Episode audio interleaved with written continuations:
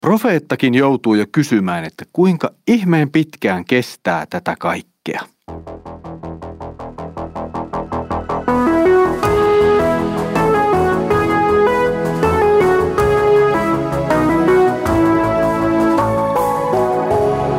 Kirjoitusten pauloissa.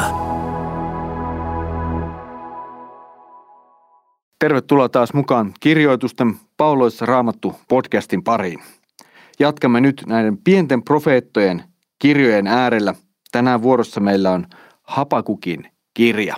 Tänään mukana jälleen minulla on keskustelemassa Uudentien päätoimittaja Leif Nummela. Tervetuloa Leif mukaan tälläkin kertaa. Kiitos. Niin, Hapakukin kirja. Minkälainen ajatus nousee, kun kuulet tällaisen nimen?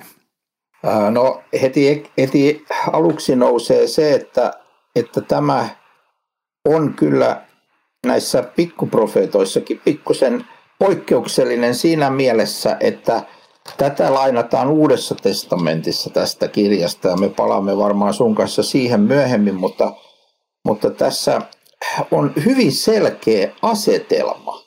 Siis tässä on kysymys, jonka profeetta esittää Jumalalle. Ja sitten siihen saadaan vastaus ja se on koko kirjan oikeastaan tämmöinen niin kuin juoni. Joo, se on a- aikamoinen, vähän semmoinen niin kuin dialogi tavallaan Herran kanssa siinä profeetalla, että miten tässä nyt elämässä menee. Ää, nythän me ollaan siis tilanteessa, jossa tämä pohjoisvaltio Israel on jo viety pakkosiirtolaisuuteen. Todennäköisesti profeetta Hapakuk, josta emme juuri nimeä enempää tiedä, julistaa Jerusalemissa, ollaan 600-luvulla ennen Kristusta, kuitenkin selvästi vielä joku vuosikymmen tai ehkä pari vuosikymmentä ennen Jerusalemin tuhoa olevassa tilanteessa. Hän puhuu kaldealaisista, siis babylonialaisista, eli tämä suurvalta on jo tavallaan noussut, eli se Assyrian mahti, joka oli siellä aikaisemmissa profeetoissa aika tämmöinen dominoiva, niin nyt se on poistunut jälleen kerran vaihtuu maailman hallinta ja nousee uusi tällainen suurvalta, Babylon, joka sitten myös tekee omat poliittiset ja tämmöiset sotilaalliset liikkeensä tuolla alueella. Ja, ja siinä kokonsaidussa eletään.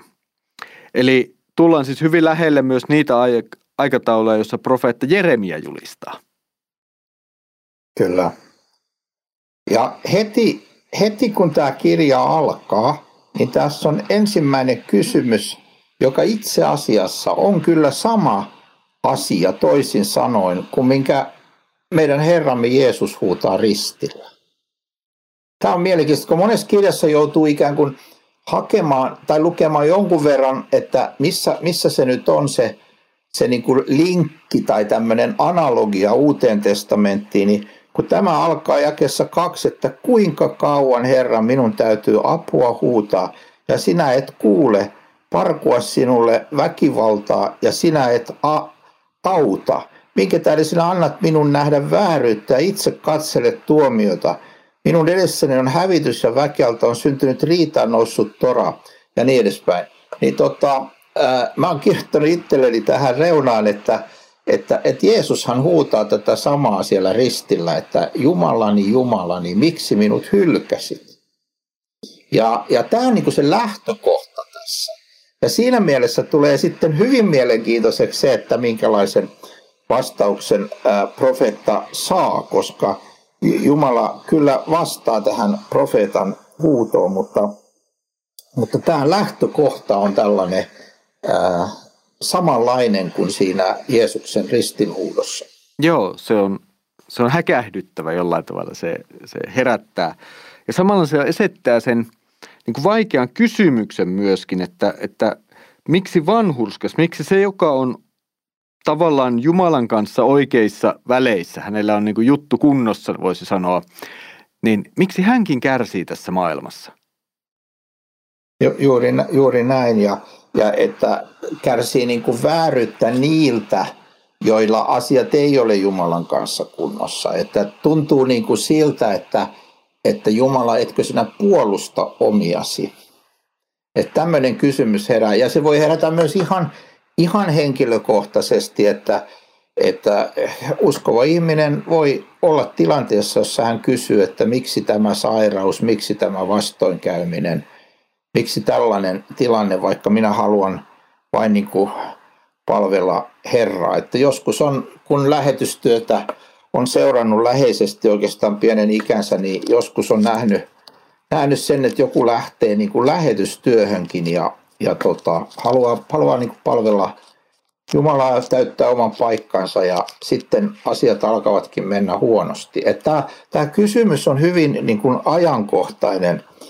Muuten vastakohtana on sitten ihmiset jakessa 11, josta hyvin modernisti melkein voitaisiin sanoa, niin sanotaan, että tuo, jolla oma voimansa on Jumalana. Eli tämmöistä niin kuin oikein tämmöistä niin kuin ihmisuskoa, että minä olen voimissani, niin kuin eräs urheilija kerran sanoi televisiossa, että jos ihminen on tarpeeksi vahva, niin hän tarvitsee mitään Jumalaa. Että tämmöinen, niin kuin lähtökohta on näillä ihmisillä, jotka piinaavat sitten tätä Jumalan kansaa ja Jumalan profeettaa. Mistä tässä näkyy hyvin se, ja se näkyy kautta raamatun, se näkyy profeetoilla, se näkyy monta kertaa psalmeissa, psalmirukoilijoilla, että ei usko, suhde Jumalaan suinkaan tarkoita inhimillistä menestystä ja inhimillistä onnea tässä maailmassa. Kyllä, kyllä. Ja siinä on semmoinen kiusauskin olemassa, että jos ihminen ei niin kuin hyväksy tätä tilannetta, niin hän voi alkaa niin kuin, sen sijaan, että hän niin kuin ottaisi Jumalan kädestä, niin kuin eräs raamatun kirjoittaja sanoi, sekä hyvää että pahaa, emme ottaisi Jumalalta vastaan, kun hän on antanut hyvää, niin myöskin niin sanottua pahaa, joka lopulta kuitenkin sitten Jumalan sanan mukaan vaikuttaa uskovan ihmisen elämässä sitä, jos hän pysyy Herransa yhteydessä, niin hän, hän, se vaikuttaa lopulta jotakin hyvää. Se on, se on niin kuin merkillinen paradoksi.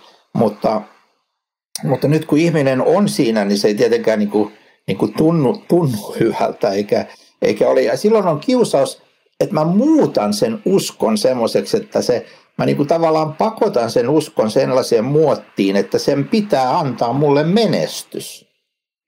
Mun pitää menestyä, kun mä uskovan. Ja nyt tota, mun ei pidä sairastua niinpä. Me tiedetään, että on sellaisia ryhmiä, jotka julistaa ihan suoraan tätä ja pahimmillaan se voi olla hyvin julmaa uskontoa. Kuvittele nyt, jos sulla on lapsi sairaana tai joku, joku surullinen, järkyttävä tilanne ja joku tulee siihen sanomaan, että se johtuu sun epäuskostasi. No me tiedämme, että äiti tai isä antaisi henkensä mielellään, jos se auttaisi monesti lasta, mutta ei pääse siitä tilanteesta. Ja nyt on niin kuin, jotkut käyttää tämmöistä, mä sanoin sitä välillä julmaksi, että on tämmöinen näkemys, että kaikki on kiinni sinun, sinusta ja sinun uskosta. Itse asiassa siinä joudutaan samaan tilanteeseen kuin nämä pakanat täällä, tuo jolla oma voimansa on Jumala. Että se koko Jumala, minä kannatan sitä Jumalaa ja, se, ja, ja niin kuin määrään, mitä hänen pitää tehdä ja, ja kaikki on kiinni mun uskosta. Enkä mä ymmärrä tätä seuraavaa jaetta, joka heti tässä on tämä 12. Etkö sinä ole ikiajoista asti, Herra, minun pyhä Jumalani? Siis joo, Jumala on pyhä. Me emme aina ymmärrä hänen tekojaan, hänen teitään, mutta hän ei tee koskaan mitään vääryyttä. Hän on pyhä ja hän on iankaikkinen. Hän, hän pysyy aina ja sen takia meidän pieni, pieni, lyhyt elämä, niin se saa ihan toisen niin kuin näkökulman, kun sitä tarkastetaan Jumalan näkökulmasta. Joo, tuo, tuo on tosi totta ja samalla tämä on tosi kipeä semmoinen ihmisten ja sielunhoidon ja uskovaisten keskinäisen lohdutuksen kysymys, että, että ymmärtää se, että tässä maailmassa me joudumme elämään – kärsimyksen, kivun, sairauden, kaiken tällaisten asioiden kanssa, koska tämä on syntinen maailma. Me ei päästä mm, sitä kyllä. karkuun ja meillä on ratkaisu tietyssä mielessä syntiin Kristuksen ristissä ja ylösnousemuksessa. Ja sitten toisaalta ei se jää vain sinne. Siis siinä mielessä, että vaikka me kärsitään ja vaikka meillä on ahdistusta ja meillä on vaikeuksia, niin eihän se tarkoita, että Jumala jättää meidät yksin. Jos ajatellaan, mitä psalmin kirjoittaa, että monta kertaa kun ne huutaa ja ne valittaa ja ne kääntyy niin kuin Jumalan puoleen, niin sehän lopulta johtaa luottamukseen siinä, että Herra, sinä annat avun. Ja se on ihan toistuva kaava siellä pää, pääasiallisesti. Siellähän on äh, just se näkemys, että jos ei ota huomioon iankaikkisuutta, niin kaikki näyttää nurinkuriselta. Mutta sitten kun saatat huomioon iankaikkisuuden, niin on ihan, ihan toinen tilanne. Tässä muuten toisessa luvussa sitten tulee jälleen tietty Uuden testamentin ää, opetus mieleen. Nimittäin kun kuudennessa jakeessa aletaan puhua siitä, että voi sitä, joka hankkii paljon omaisuutta, mikä ei ole hänen. Ja sitten on merkillinen käännöskin ja kysymys, että ja kuinkahan pitkäksi aikaa?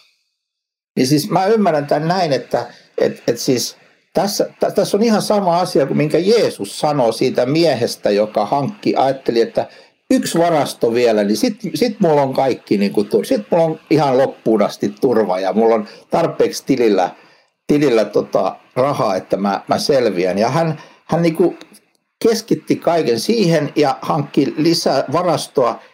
Ja sitten tulee tämä kysymys, kuinka pitkäksi aikaa, koska Jeesuksen vertauksessa tämä mies kuolee. Ei hän ehdi koskaan niin kuin nauttia niistä, hän menettää sen kaiken. Ja nyt täällä sanotaan taas näin, että ja 13. Katso, eikö tule se Herralta, että kansat näkevät vaivaa tulen hyväksi ja kansakunnat väsyttävät itsensä tyhjän hyväksi. Eli toisin sanoen, ää, siis tämmöinen todellinen materialismi, johon ei mahdu Jumalaa, siis jossa, jossa kaikki on sitä, että minä olen itseni Jumala – ja, ja jos ihminen tekee oikeat ratkaisut, hän menestyy ja sitten hän saa paljon rahaa, niin täällä on varoitus siitä, että et, et kuinka pitkäksi aikaa sä oot ajatellut, että elämässä on tasan tarkkaan se määrä päiviä, minkä Jumala on sinulle antanut.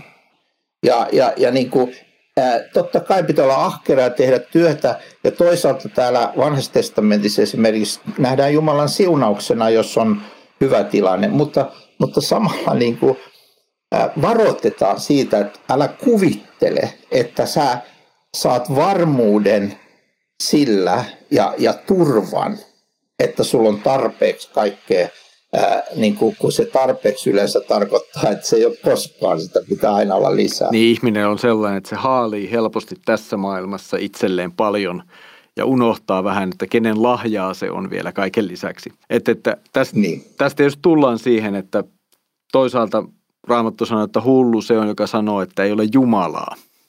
Ja, aivan, ja aivan. sitten myöskin nämä sanat, joita luit tuosta, niin kyllähän ne paljon muistuttaa myös ilmeisesti vanhan äh, kuningas Sam, äh, tota, Salomon kirjoituksia saarnaajassa, että kaikki on turhaa ja kaikki on tällaista, että kauhean vaivan on nähnyt ja mitä siitä niin kuin jää. Että, et jos se todella on kuninkaan vanhojen päivien kirjoitus, jossa hän on kaiken sen omaisuuden kerännyt itselleen ja hän tulee todella sen niin kuin pisteen ääreen, että hetkinen, että tämä elämä päättyy. Mitä tälle sitten tehdään? Juuri näin. Joo, me tiedämme, että on, voi olla maailman rikkaimpiin kuuluva ihminen ja hän seisoo kuitenkin niin kuin oman, oman niin kuin heikkoutensa ja, ja, ja menehtyväisyytensä edessä – ei, ei, ei. Me, meidän elämämme on Jumalan kädessä ja kaikki mitä hän on antanut lahja. Täällä on myös toinen varoitus niin kuin toisesta ää, niin kuin väärästä suunnasta ja se on 18 jae, että mitä hyötyä on veistetystä kuvasta, ää, että, sinä valmistaja, että sen valmistaja veistää sen ja valetusta kuvasta ja valheen opettajasta, että sen valmistaja siihen luottaa tekee mykkiä epäjumalia – voi sitä, joka sanoo puulle heräjä, mykälle kivelle nouse, sekö voisi opettaa? Katso, se on silattu kullalla ja hopealla henkeä, sillä ei ole ensinnäkään. Siis toisin sanoen, ja sitten vastakohtana, mutta Herra on pyhässä temppelissä, hän edessä vaietkoon koko maa. Siis tässä varoitetaan epäjumalista, joita voi olla hyvin konkreettisesti. Ja, ja, ja, ja kaikki, meilläkin, kun kristinusko väistyy täältä lännestä, niin tilalle tulee jos minkäkinlaista käsittämätöntä hölynpölyä. Kiviuskovaisten päivät oli tässä hiljattain – Suomessa jossain päin, jossa uskotaan kivien parantavaan voimaan ja niitä voidaan pitää sitten patjan alla tai, tai tyynyn alla. Mä en tiedä kuinka mukavaa se on, mutta tota, siis ihan käsittämättömiä juttuja, jotka on, on niin humpuukia, niin tulee sen tilalle. Ja tämä on yksi asia, mitä vanhassa testamentissa ruoskitaan tosi kovaa, että sanotaan suoraan, että mitä, ja, ja tämä on aina siinä, että ne on mykkiä ei, ei ne pysty tekemään mitään. Ei, ne on, ei, ei, ei kaiken maailman niin kuin taikakalut ja muut, joita uspakanuudessa on runsaasti, niin ei ne, ei ne pysty auttamaan sinua. Ne ei pysty sanomaan sulle sun elämästä tarkoitusta, eikä ne pysty antamaan sulle sun syntejä anteeksi, eikä ne pysty tekemään mitään hyödyllistä sulle. Mm. Se, se on juuri näin. Se on hauska kokemus tuolta lähetyskentältä. Me oltiin vuokraamassa asuntoa ja, ja meidän vuokraimäntä sitten se tarjosi meille kahvia, hirveän mukava, mukava semmoinen ehkä kuusissa kymmenissä oleva rouva. Ja tota, hän sitten siinä, ennen kuin ihan viimeistä päätöstä hän teki, niin hän joi sen kahvinsa loppuun ja sitten hän otti ne sinne niin kuin orientaalisen kahvin pohjalle jää semmoinen purumäärä aina ja, ja, ja hän sitten heilutteli sitä ja käänteli sitä vähän ja sitten hän rupesi katsomaan siitä kahvikupista, että onko nämä hyviä vuokralaisia. Ja me en oikein tiedä, että oliko hän niin vakavissaan vai oliko se tämmöinen kulttuurinen tapa, mutta kyllä me vähän tuli semmoinen olo, että se oli niin kuin puolivakavissaan. Että semmoista tiettyä taikauskoisuutta ja tämmöistä. Ja ihminenhän etsii jotain tällaista. Siis se on jotenkin luotuisuudessa, että me etsitään Jumalaa ja me etsitään jollain tavalla hänen viisauttaan ja hänen vastauksiaan ja, ja tällä tavalla. Ja silloin kun me ollaan erossa todellisesta Jumalan sanasta ja todellisesta Jumalasta, niin se korvautuu sitten kaiken näköisillä tempuilla ja kaiken näköisillä asioilla, jotka sitten täällä profeetta sanoo, että ne on niin mykkiä ja ne on kuuroja, niin kuin ne oikeasti on, paitsi jos me ihmiset annamme niille äänen ja annamme niille sanat jollain tavalla. Eli me rupeamme uskomaan niihin ja se, se sitten se henkimaailman todellisuus on kuitenkin todellinen siellä. Että Ky- kyllä, ja, ja, ja siinä on tavallaan kaksi vaihtoehtoa. Toinen on se, että, että siinä tulee vastaan henkimaailman todellisuus, ja toinen on se, että siinä tulee vastaan syntisen ihmisen omat ajatukset.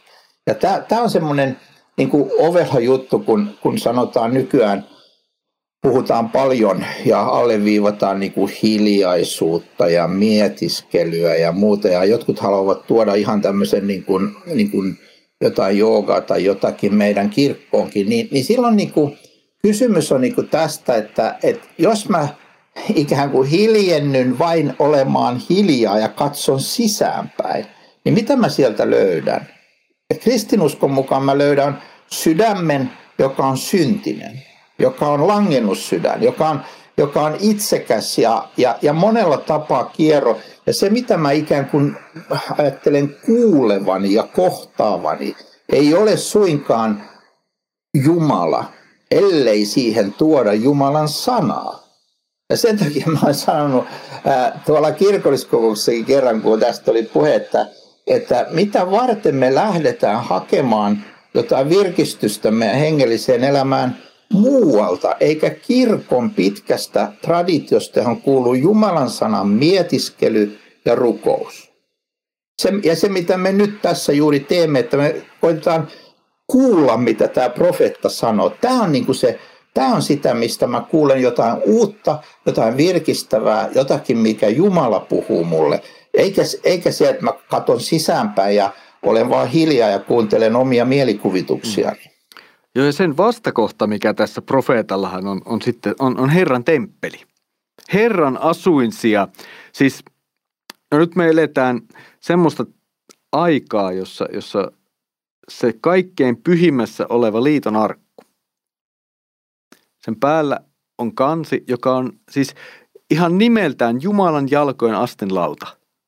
Siis se kuvaa Jumalan läsnäoloa todella vahvalla tavalla siellä temppelissä ja, ja Jesaja kuvaa sitä, miten hänen viittansa helma täyttää sen koko kaikkein pyhimmän. Siis ihmiset rukoilee temppelissä katsoen sinne kaikkein pyhintä. Ja meillä on semmoinen hassusti käytetty psalmilause, no meneekö se käännöskään ihan niin, puhutaan siitä, miten Jumala asuu kansansa kiitosvirtten keskellä. Niin siinä, tästähän siinä on kysymys. Siis ihmiset katsovat kohti kaikkein pyhintä. Mahdollisesti jopa uhri menoja, jossa en tiedä onko se ihan siihen suureen sovituspäivään liittyvä, jossa se kerran vuodessa se ylipappi menee sinne kaikkein pyhimpään viemään uhrin kansan syntien puolesta, jolloin kansa todella, siellä todella on Jumala. Siis kristillinen vastinehan tähän on ehtoollinen itse asiassa. Että siinähän tavallaan Jumala on läsnä. Ja toki Jumalan sanassa, jota ilman ehtoollista ei voi olla.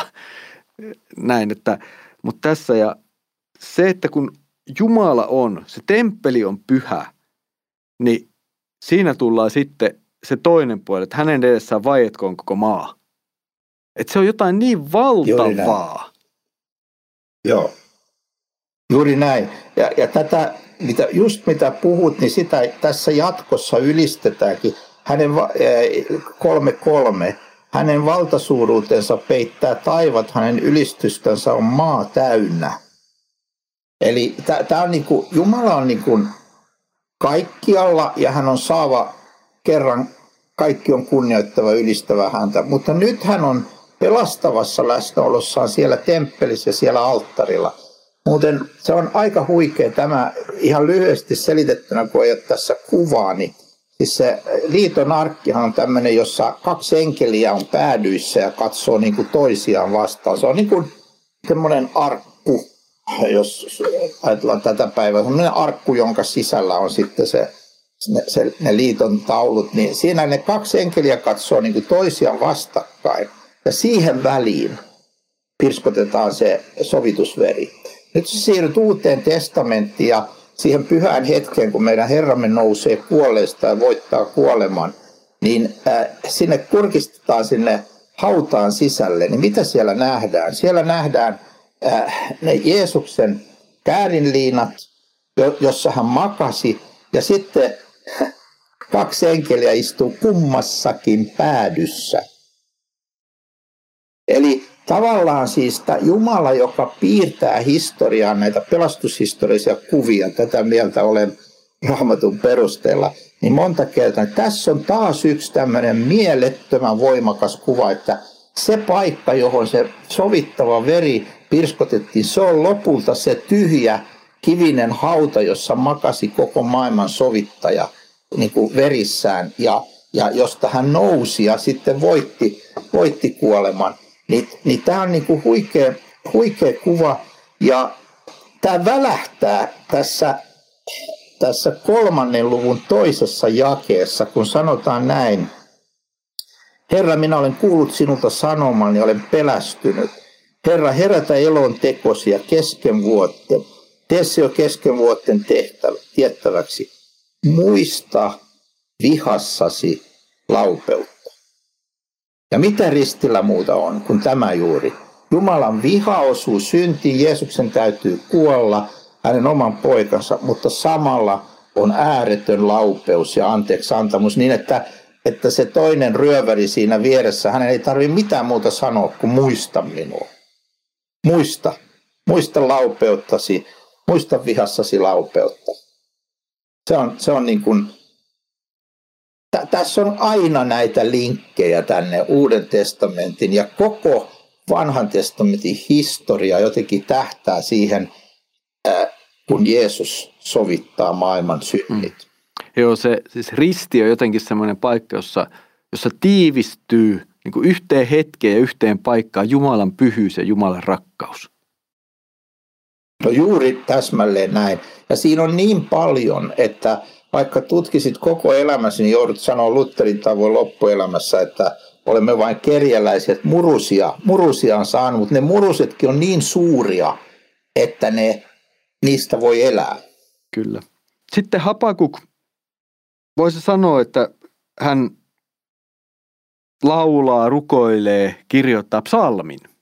Siellä on jopa tämmöinen hassu kolmannessa jakeessa tämä sela, joka meillä esiintyy psalmeihin, psalmeissa, jonka merkitys on meille pikkusen semmoinen arvotus jopa tavallaan, että se ilmeisesti ehkä liittyy jonkunlaisen joko runouden tai musiikin tällaiseen hallitsemiseen ja, ja niiden säkeiden kertomiseen, mutta se on varmaan pieni, pieni sana siellä välissä. Mutta tähän on, no se noudattaa hyvin vanhan testamentin psalmiperinnettä, sitä mitä me voidaan lukea psalmien kirjasta. Ja siinä hyvin näkyy tämä Jumalan suuruus oikeastaan. Kyllä. Ja mikä loppu sillä onkaan, kun mennään tuonne 16 jakeeseen, niin tämä on siis Tämä on aivan, aivan niin kuin huikea. Minä kuulin tämän ja minun ruumini vapisee. Minä, äh, minun huuleni värisevät huudosta, mätä menee luihini. Minä seison paikallani ja tutisen, kun minun täytyy hiljaa odottaa adistuksen päivä, jolloin kansan kimppuun käy hyökkäjä. Ja sitten tulee luettelo, miten tällä uskovaisella miehellä Habakukilla on mennyt kaikki pieleen. Sillä ei viikuna puu kukoista, ei viiniköynnöksessä ole rypäleitä, öljypuun sato pettää, eivätkä pellot tuota syötävää. Lampaat ovat kadonneet tarhasta, eikä ole karjaa vajoissa. Mutta, mutta minä riemuitsen Herrassa, iloitsen autuuteni Jumalassa. Herra, Herra minun voimani, hän teki minun jalkani nopeaksi kuin peuran ja antaa minun käydä kukkuloillani. Siis ää, Tätä ei pidä lukea nyt niin, että hampaa tirvessä, kun kaikki menee pieleen, niin mun pitää nyt vaan ylistää tässä ja, ja tota, näin. Tätä ei pidä näin lukea, vaan se, tässä on kysymys niin kuin siitä, että on yksi aarre, jota sinulta ei voida viedä. Ja se on Jeesus Kristus ja syntien anteeksi antamus hänestä. Vaikka kaikki muu menisi, niin sinulla on tämä aarre. Ja tämähän on se syy, miksi kautta kristillisen historian ihmiset on ollut valmiita jopa antamaan henkensä uskonsa tähden. Ja ne on tiennyt, että mulla on jotakin, jota tämä vaino ja, ja tämä väkivalta ei pysty koskaan viemään. Ja se on Kristuksen äh, hyvyys ja laupeus ja armahdus, jonka olen saanut lahjana. Ni, niin tässä on niin kuin siitä kysymys, että minä riemuitsen Herrassa, iloitsen autuuteni Jumalasta pakko sanoa tämäkin vielä, kun nykyään puhutaan niin paljon toivosta. Ja kirkossa välillä tuntuu, että koko ajan sanotaan, että, että meillä on toivo. Niin mun, me tekee mieli välillä niin kuin oikeasti nousta ylös ja sanoa, että hei, voisitko kertoa, mikä se on se toivo? Et ei se ole ei toivo, ei kristillinen toivo, että ehkä tässä tulee paremmat ajat, jossain vaiheessa tämä loppuu ja näin. Kristillinen toivo on Jeesus Kristus, meidän Herra. Se on niin yksinkertainen asia. Hänen tulemuksensa päättää kaiken kärsimyksen, sairauden, pahuuden tästä maailmasta. Ja nyt jo me saamme turvautua häneen ja hän, hänen käsissään on meidän elämä. Se on kristillinen toivo, ei joku toivottelu jostain paremmasta. Ja tämä, nämä jakeet, joita luit, niin on sillä tavalla huikeita, että se jäi 17, kun puhuu sitä, miten viikunapu ei kukoista, viiniköynnöksessä ei rypäleitä. Siis sehän kuvaa kirousta, joka tulee Jumalan liiton rikkomisesta. Ja, ja no se kuvaa oikeastaan tietyllä tapaa kaikkien meidän ihmisten tilannetta. Siis tämähän on se, mikä on ihmisen luontainen tila. Me olemme ulkona.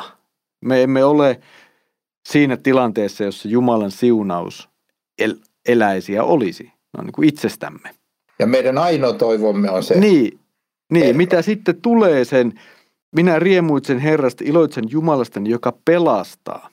Sanoo tämä meidän nykyinen käännös. Nyt täytyy myöntää, että en tarkastanut hebrean kielen tekstiä tuolta osalta. En tullut kattoneeksi, että mikä se. Mutta se ajatus nyt on sama kummassakin meidän käännöksessä ja, ja varmasti sieltä löytyy niin kuin tämä, että siellä se on – Siis riippumatta siitä, kuinka paha minä itse asiassa olenkaan, niin se pelastus tulee minulle, minun ulkopuolelta ja minulle lahjana. Kirouksen alaiselle tuleekin jotain muuta kuin mitä hän ansaitsee. Kyllä. Ja, ja tämä, tämä jo melkein vie meidät siihen ydinjakeeseen, mistä lupasimme puhua, eikö niin?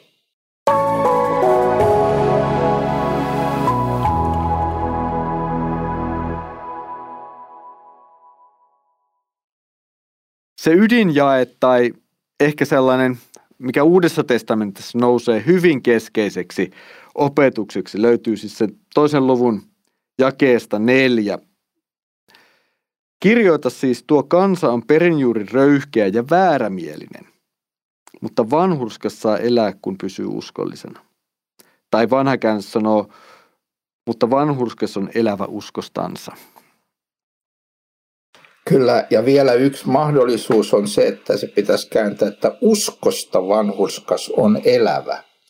Siis, siis se ydin, minkä Paavali tästä nostaahan on se, että nyt on kysymys siitä, miten mä miten mun suhteeni Jumalaan tulee niin sanotusti kuntoon? Miten, miten, miten, miten minusta syntisestä, kapinallisesta äh, ihmisestä voi tulla vanhurskas niin, että mä olen Jumalan edessä ää, niin kuin hyväksytty ja ää, otettu niin kuin, ää, armoon ja, ja autuuteen. Miten mä voin sen saada?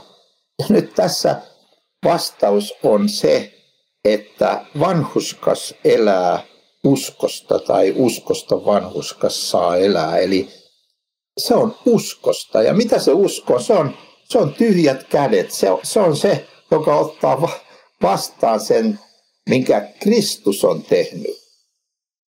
Jos luetaan ihan nuo Paavalin jakeet, ne on, ne on niin huikeet. Joo. Siis roomalaiskirjeen ensimmäisen luvun jakeet 16 ja 17. Nämä, nämä on ne, mihin, missä Paavali viittaa just näihin Hapakukin sanoihin, jossa tämä ajatus, jonka Leif sanoi, niin on, on kyllä hirveän vahvasti esillä. Minä en häpeä evankelimia, sillä se on Jumalan voima ja se tuo pelastuksen kaikille, jotka uskovat.